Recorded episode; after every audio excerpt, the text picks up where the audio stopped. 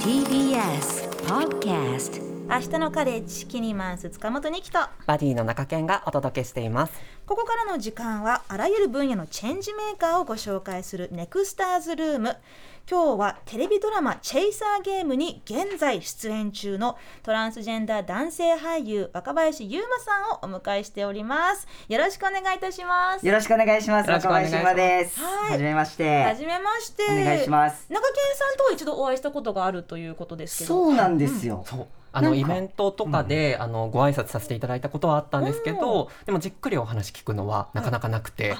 嬉しいです。はい、久しぶりで。いやお久しぶりです。お願いします。はい。嬉しい。今日はねもうじっくりいろんなお話聞かせてもらいたいなと思っておりますぜひぜひお願いします。はい。まずねプロフィールのご紹介からいきますね、はい。えーね若林優馬さんは1991年生まれえー兵庫県のご出身。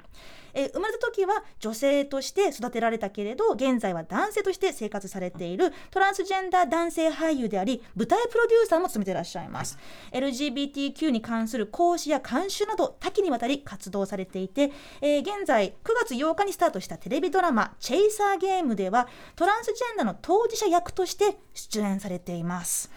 というね、まあ、こういうなんか普通の日本のテレビドラマでトランスジェンダーの当事者の方が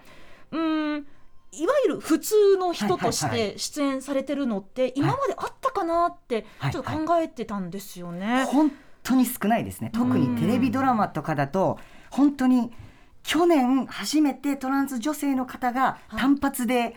あの出られて、民放のドラマだと去年初めてそのトランス女性の方が、えー単発で出られて、トランス男性でっていうのは本当に僕初めてなんじゃないかなっていうふうに思ってるぐらい本当に少ないですね。はい。まあ、その同じトランスジェンダーというくくりの中でも、まあ、その女性男性というところではちょっとこう世間的に、はい。えー受け方が違うということをね、はい。ちょっと後ほどもう少し話したいなと思うんですけれど、はい。そもそも若林さんはあの役者俳優を目指そうと思ったのはいつ頃だったんですか、あそうですね。あの実は僕そのもともと小さい頃から役者になりたかったとかっていうそういうわけではなくって、うん。あの大学3年生の時に、まあ、就活をしないといけないってなったんですけど、はい。まあ今よりも10年ぐらい前なんで。はい。なんかこう LGBTQ っていう言葉もそんなに広がってもないですし、そのトランスジェンダーっていう存在もやっぱ認知度はやっぱ低かったのであの女性として本名であの女性の服を着て就活をしないといけないってなった時に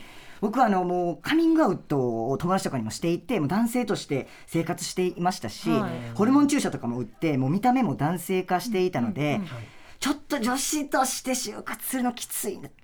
と思ってたんですよね。そうか当時はまだねそういった、まあ、その就活での、えーまあ、セクシャルマイノリティの方への配慮とか理解っていうのも、多分今と比べたら圧倒的になかったから。圧倒的に、はい、違います。もうとあのトランスジェンダーだっていう方だあのことだけで弾かれたりっていうのが当たり前のようにあった時代だったので、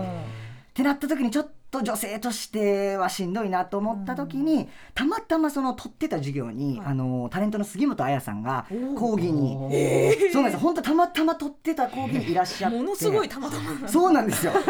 で僕もなんならもう単位取らなあかんからぐらいな感じで見に行かしてもらった公演だったんですけど、そこでその杉本さんが動物愛護に関していろいろとお話をされてたんですね。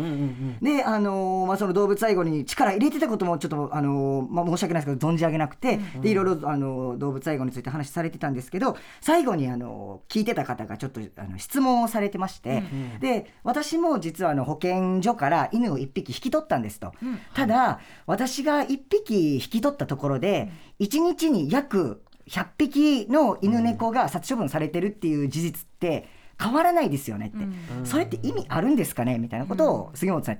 に質問されてたんですね。そしたら杉本さんがいやたまにそういうことをおっしゃる方いらっしゃるんですけどでもそういった方がたくさん集まればそれは大きな力になってやがて世界は変わるんですと、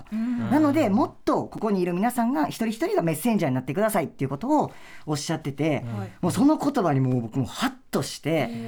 でなんかあのー自分自身もなんかメッセンジャーになりたいなというか、なんかトランスジェンダーとして生まれてきた意味みたいなのがなんかあるんじゃないかって思ったというか、まあなんか思いたかったっていうのがちょっと正直なとこなんですけど、なのでなんか自分もちょっとメッセンジャーになろうと思ってあのーもうその講義を聞いた次の週には、はい。もうあの潜在写真をなんかあのなんか写真館みたいなところに撮りに行って、はい。であの杉本彩さんの事務所に履歴書を、送って能力。そうなんですよ。で送ってでもあのその時に女性しか募集してなかったんでちょっとあの残念ながら落ちてしまったんですけどもうそこから芸能事務所50社にもう手書きで履歴書を書いてはい。送って、はいでたまたまその取っていただいた事務所が俳優事務所だったので、はい。そこでこうお芝居の勉強とかをさせてもらって今に至るっていう感じですね。それまであの演技とかお芝居とかの経験は？全くなかった。す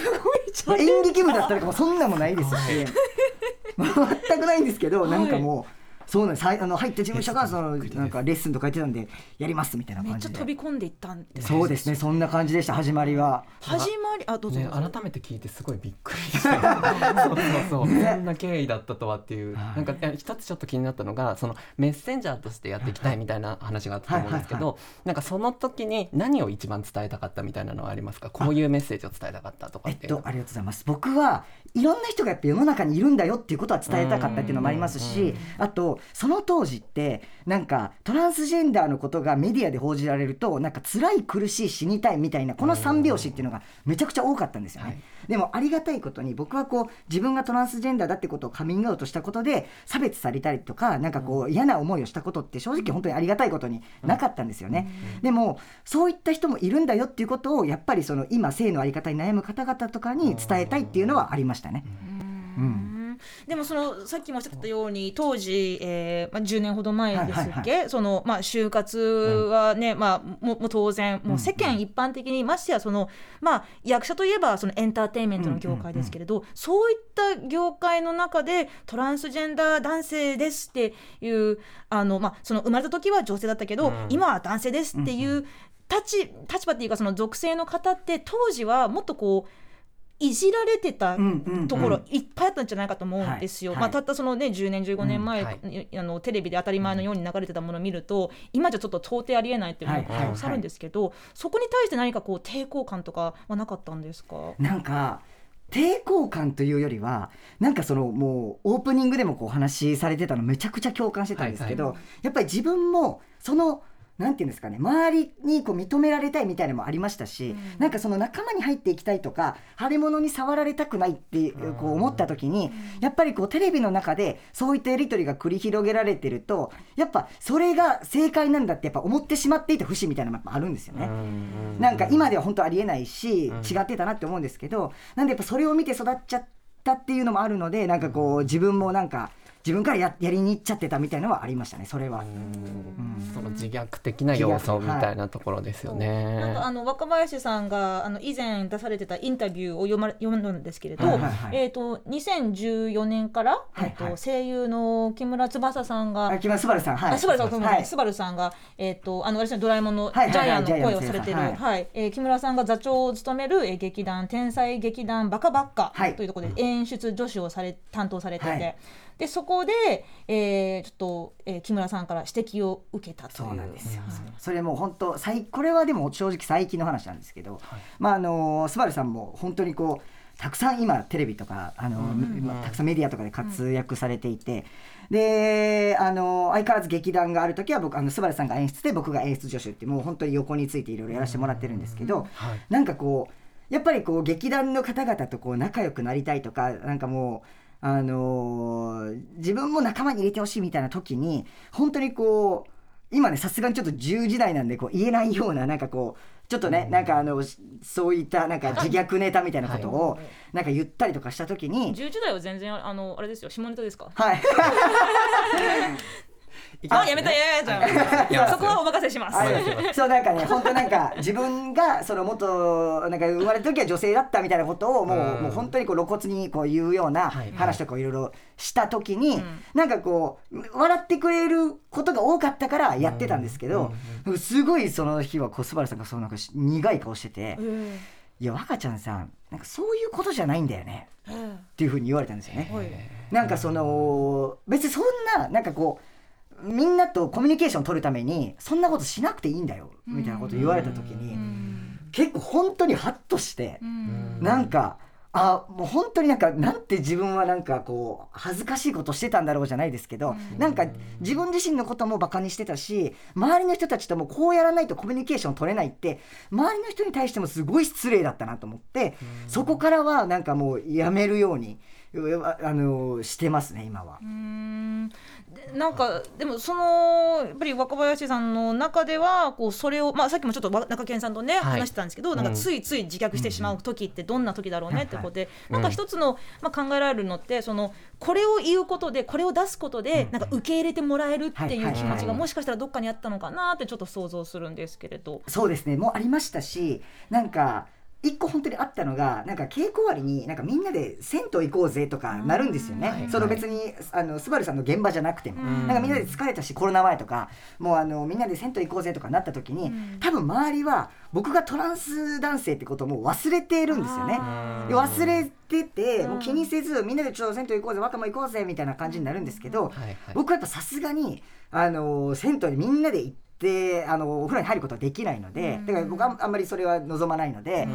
嫌だなってなった時に「あすいません僕ちょっとなんかトランスなんで」とかって言うとなんかこう「あそうごめんごめん」みたいなにもなうんなるのもちょっと申し訳ないから、はいちょっとなんかみんながせっかく行こうぜ行こうぜなってってなってる雰囲気を壊したくないっていうのもあって「うんうんうんいやもう!」みたいななんか「もう!」はいははい。い、なんか、なんて、もう、裸みたいだけやろとか、はいはい。なんかもう、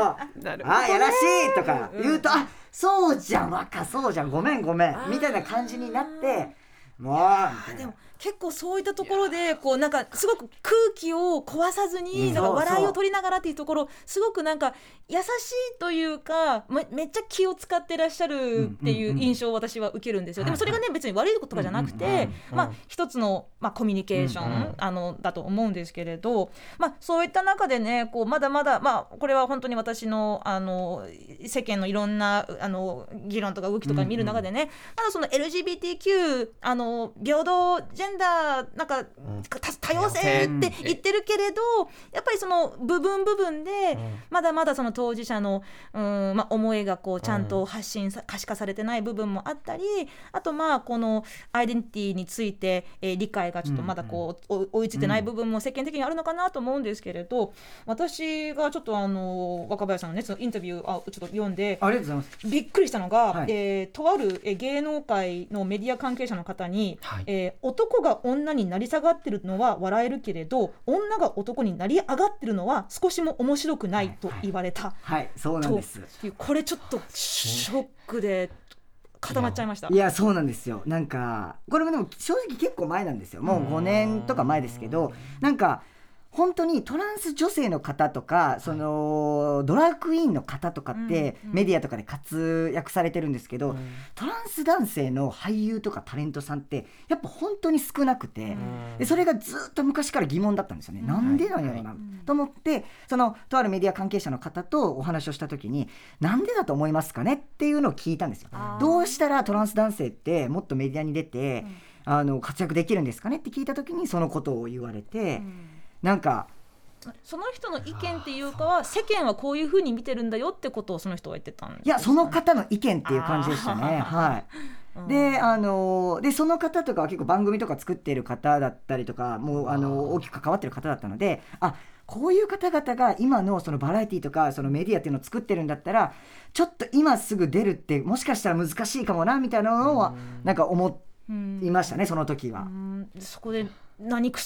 上がってやるって火がついたとか？あそうなんです。で実はそのでもそれでめちゃくちゃショックでうん。ですごいこういろいろ考えたんですよね。でも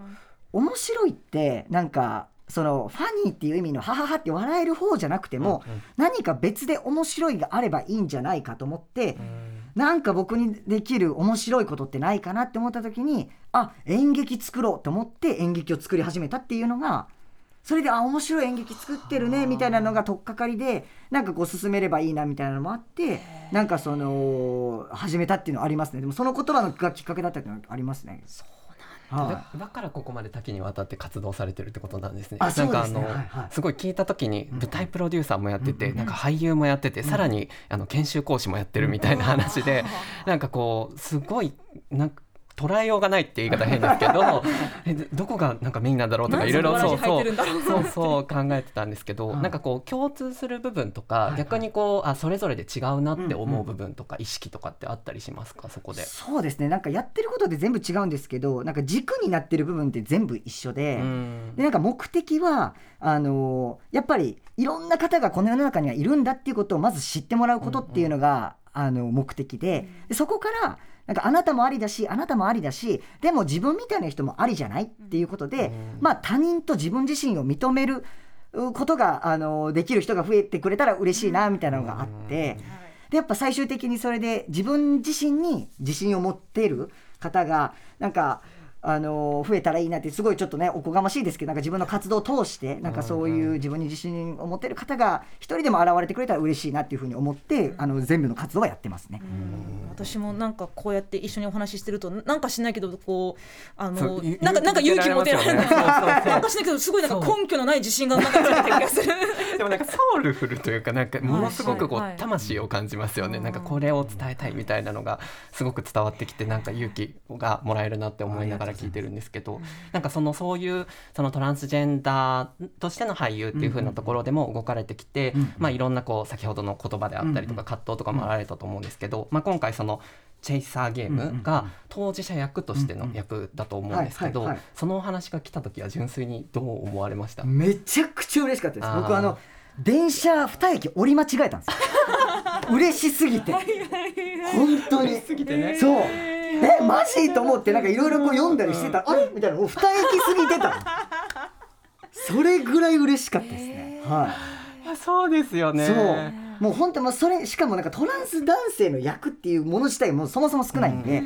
それを当事者の人にこうあのやってくださいってこうオファーが来るってもうすっごい嬉しかった。実際にそのドラマのその制作の現場はい。に入られて、例えばその、まあ、トランスジェンダー男性といって、まあ、ひ一つになこうくくりに、まあ、当てはめられるわけじゃないですけれど、まあ、どういったその役柄、まあ、役作りとか、はい例えばそのなんかこう、えーレプレゼンテーションのところで何かこう違和感あるようなところに関してはこう当事者としていろいろ意見出せるような環境だったんですか？あそうなんです。実はあの第3話がそのトランスジェンダーに対してピックアップしてくれた回なんですけど、はい。それはもう脚本の段階からあの会議に入らせていただいて、うんでここはちょっと認識が違いますとか、ちょっとここはこの言葉に変えた方がいいと思いますっていうのは、あのいろいろと言わせていただいて、それは反映していただいたっていう感じでしたね。はいまあ、そこはちょっとね中堅さんの,、ね、過去の,、あのテレビドラマの、はいそうですね。経験にも似てますね。いやあの私も恋せの二人っていう風なドラマをやらせていただいて嬉しい。大好き。めちゃくちゃ面白かったです。ね。嬉しいです。いいです。あちなみにチェイサーゲームも見ました。あありがとうございます。は そうなんです。いやこの時間いいですね。押し合ってるなこれ押し合ってる。嬉しい ここちょっとで終わろう延長できかなっていうす。すいません。お願いしてもいいですかっていう感じなんですけど。なんかそそう。やっぱりこうメメディアもね、そのメディアもまあ社会いろんな部分もこうまあこうか変わり、変わりつつある中でそれでもこうかあのもっと受け入れようというかまあそのインクルージョンをしようって言うんだけど、でもやっぱりその当事者の声がないねん限りはこう良かれと思って、ん。なんかこういうあの人間味のある役を作ってみましたとなっても、いい、やはい。それちょっとちょっと違うそれってなっちゃうから、うん。だからそこは本当にいろんな当事者のね、人たちをまあせあのまあ、制作の部分から入れていかないといけないんだろうなっていうところはそこはもうすごく認識広まってると思うんですよ。ううん。ん例えばなんですけれど本当にもう数年前、まああのまあ、過去にもいろんなねあの日本でも海外でも、いろんなその作品の中で例えば、えっと、シスジェンダーの人がトランスジェンダーの役を演じて、素晴らしい演技力で評価されたありり、ますね。もしくは、えーまあ、異性愛者の人が同性愛者の役を演じて、そこもまたあの体当たりで挑戦したっていう感じにね、えーまあ、評価されたことも、まあ、現今もそういう作品あると思うんですけれど、そういったことに関しては若林さんご自身はどういう思いでいらっしゃいますか？そうですね。僕は正直その役を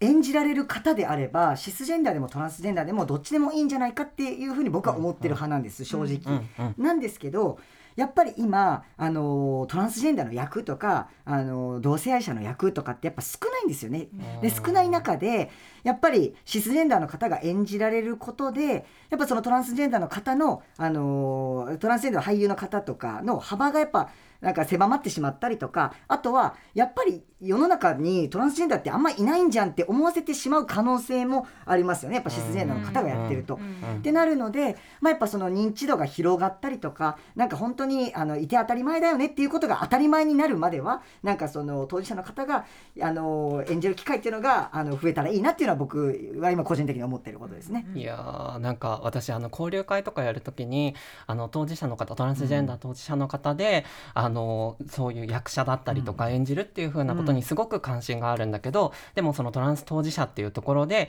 結局トランスジェンダーの役しか来ないとかだったり、逆にもう一切役がもらえないとかっていう風になったら怖いから、あの夢を諦めたんだみたいな話とかを聞くことがあって、でも今の若林さんのお話から絶対勇気もらってる人たくさんいるだろうなと思ってて、なんかそこでなんかすごい聞きたいなって思ったのが、その当事者の人その、あの社会に向けていろんな人がいるっていう風なこともあると思うんですけど、当事者の人に向けてなんかこれが伝えたいとかなんかこう一言言うならばみたいなのを聞きたいなって思いましたね。そうですね、はい。僕もなんか実はなんか昔はやっぱ他人と自分を比べてもう自己肯定感爆下がりみたいな時期がやっぱあったんですよね。うんうん。でもなんか今でも正直トランスジェンダーだからこそ諦めてしまった夢っていうのもありますし、うん。だけどもトランスジェンダーだからこそできた経験っていうのもあったりして、うん。やっぱ今希望が持ってない方とかももちろんいると思うんですよね。うんなんかでうんでもそれでもいいと思うんですよ正直、うん。でもやっぱりあのー希望持てない方もいるかもしれないですけどでもなんていうんですかねあのー自分が誰が好きとかうん。または好きじゃないとか、うん。ぜ性自認がどうだとかっていうのは絶対あなたは間違ってないよっていうことはうん。伝えたいですし、うん。なんか僕はあのーなんえっとね、好きな言葉があって「絶望は幸福への伏線である」っていう言葉がすごい好きなんですけど、うん。絶望は幸福福への伏線であるっていう言葉がすごい好きで、はい。なんか今抱えてる絶望って将来自分が何かを成し遂げるためへのな、ね、あの伏線だっていうあの意味なんですけど僕ははいすごいその言葉が好きで、だから今なんか悲しいこととか絶望とか抱えてる方がいるかもしれないですけどなんか一緒に伏線回収していこうっていうことをすごい言いたいなっていう感じですね。そういう伏線回収が一番最高かもしれないめちゃくちゃいい言葉ですよね。ねえ。トランスジェンダー男性俳優の若林優馬さんでした。どうもありがとうございま本当に楽しかったです。ありがとうございました